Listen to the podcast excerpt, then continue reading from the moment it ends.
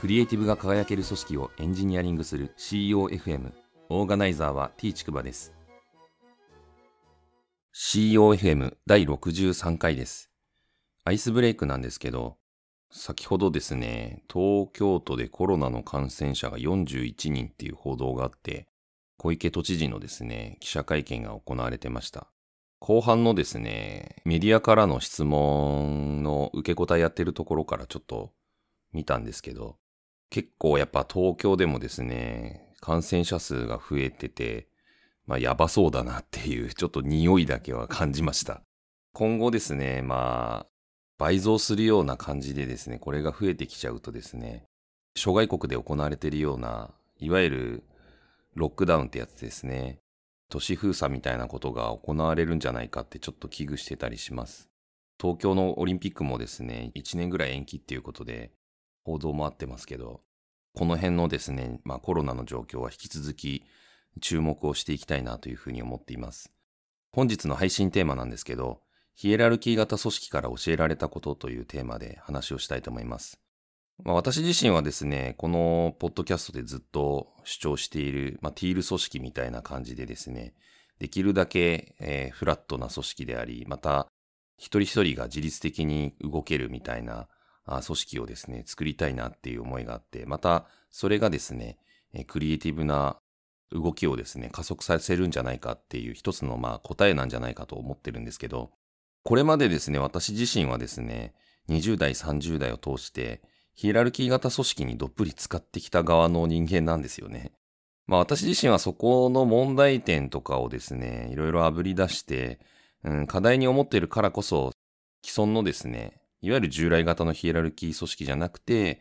えー、もっと違った形の組織があるんじゃないかっていうことをですね、訴えていきたいなっていうふうにも思ってるんですけど、まあ、自分自身がこの経験からですね、振り返ってみると、ポジティブな意味でですね、教えられたことみたいなのは結構あったようにも思うんですよね。でその辺の原体験みたいなのからですね、得られたものとかをですね、ちょっと今日お話できたらなというふうに思ってます。3つぐらいですね、軽くこの原体験を紹介したいなと思います。一つはですね、ベンチャーリンクっていうその新卒で入った会社での話なんですけど、まあ今だからこそ言えるんですけど、まあ当時ですね、フランチャイズの支援をやっていて、そのベンチャーリンクという会社が。で、フランチャイズの支援やってたところで有名なところだと牛角とかですね、えー、そういったところをやってたんですけど、まあとある店舗さんがですね、まあ飲食店ですね、が、あの、店舗の売り上げの達成が厳しいっていうことで、で、まあ、そこの支援をしていたので、社員がですね、その店舗に、えー、大量にこう 行ってですね、東京の郊外のお店だったかなっていうふうに記憶してるんですけど、まあ、そこにみんなで行ってですね、結構深夜までですね、一生懸命食事をして、まあ、その店舗の売上目標を達成するために、売上で貢献するみたいなことをやりに行った記憶があります。まあ裏話をしちゃうとですね、もう時効だからいいかなとも思うんですけど、当時そのお店のですね、方、経営者の方が、まあフランチャイズでこうやってて、ベンチャーリンクの人たちからですね、儲かるって言われてやったのに、儲かんねえじゃんみたいな感じで、ちょっとクレームっぽい感じになってたんですよね。これどうしてくれるんだよっていう風に言って、まあじゃあそういうことなんだったら、目標達成のために何でもやりますよっていうことで、まあ協力しますってことで、まあ、最終手段として、その売上の締め日の最終日かなんかにですね、ベンチャーリンクの社員が足を運ぶっていうことをやったんですよね。こういう、まあ、原体験が一つありました。二つ目ですね。結果を出してから言えって言われた話なんですけど、まあ、とある、その私は長年ですね、特に20代、30代の頃、ボランティアの組織にずっと関わってたんですよね。その中でですね、やり方とかですね、組織の進め方みたいなものとか、いくつかちょっと違和感を感じることがあったので、先輩とかにですね、ちょっと文句言ったことがあるんですよね。で、その時に言われた言葉が、先ほど紹介した言葉ですね。うじゃうじゃ言うのはいいんだけど、まず結果を出してから言いなさいと。じゃないと説得力がないよ、みたいなことをですね、言われました。これはすごく記憶に残っています。三つ目の話は、業績が悪くなるとですね、有役職者から辞めていくっていう話で、まあ、これはあの、私自身がずっと関わってきたその仕事上での組織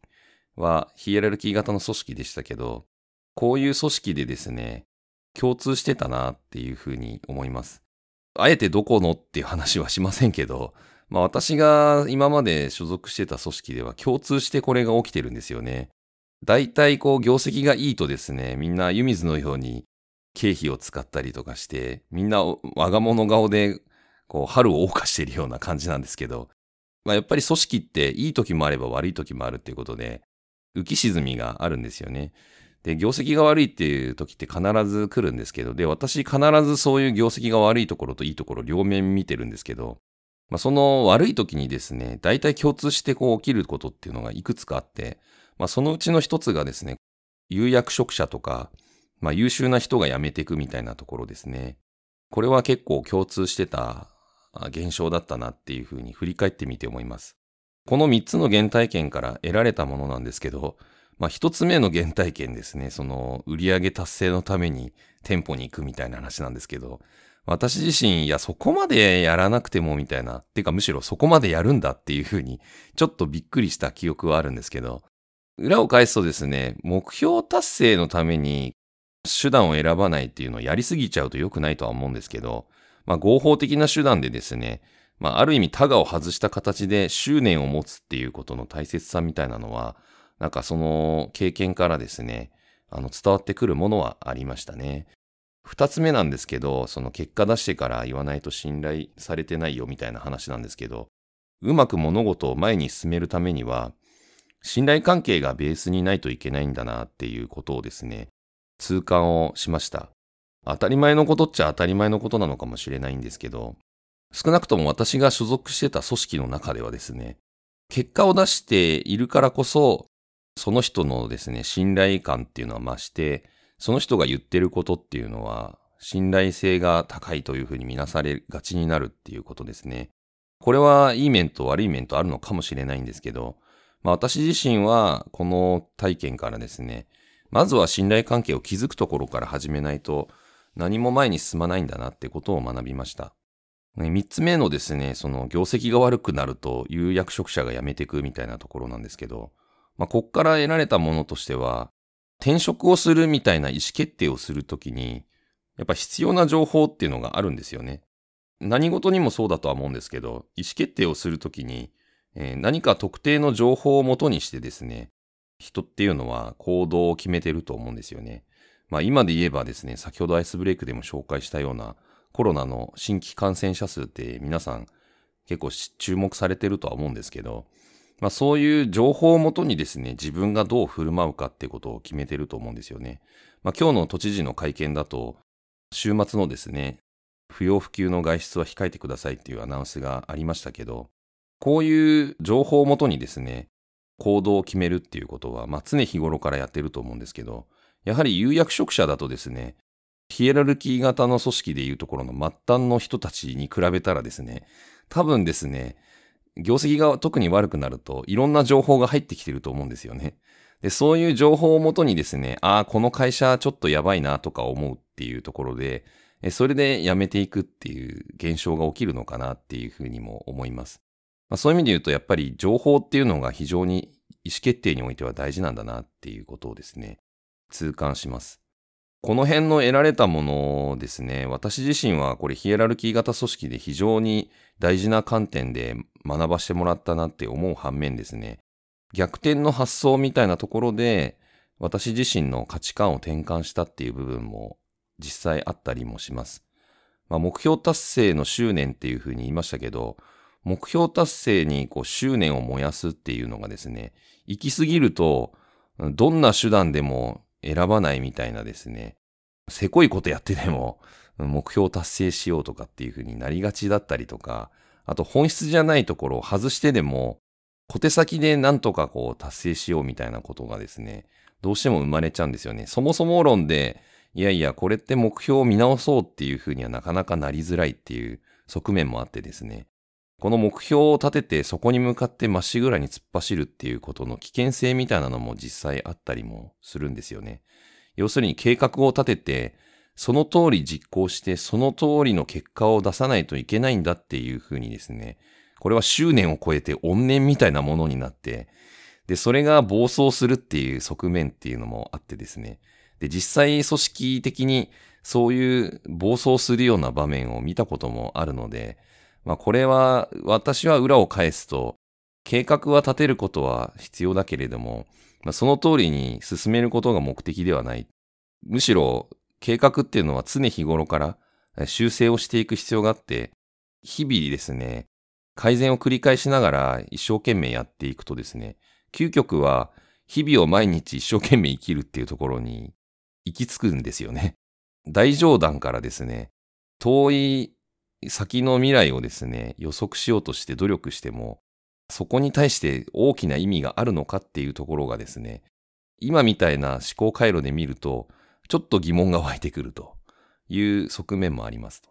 二つ目のその何事も信頼関係みたいな話も、これ逆転の発想でいくとですね、結果を出してから本当に言わないと何も言えないのかっていうことなんですよね。これは私自身は疑問を感じざるを得ないというところがあります。結果を出してから言わないと言う権利がないっていうとですね、極論、じゃあ、生まれたばかりの子供とか、まあ、あの、まだ言語能力が乏しい子供とか、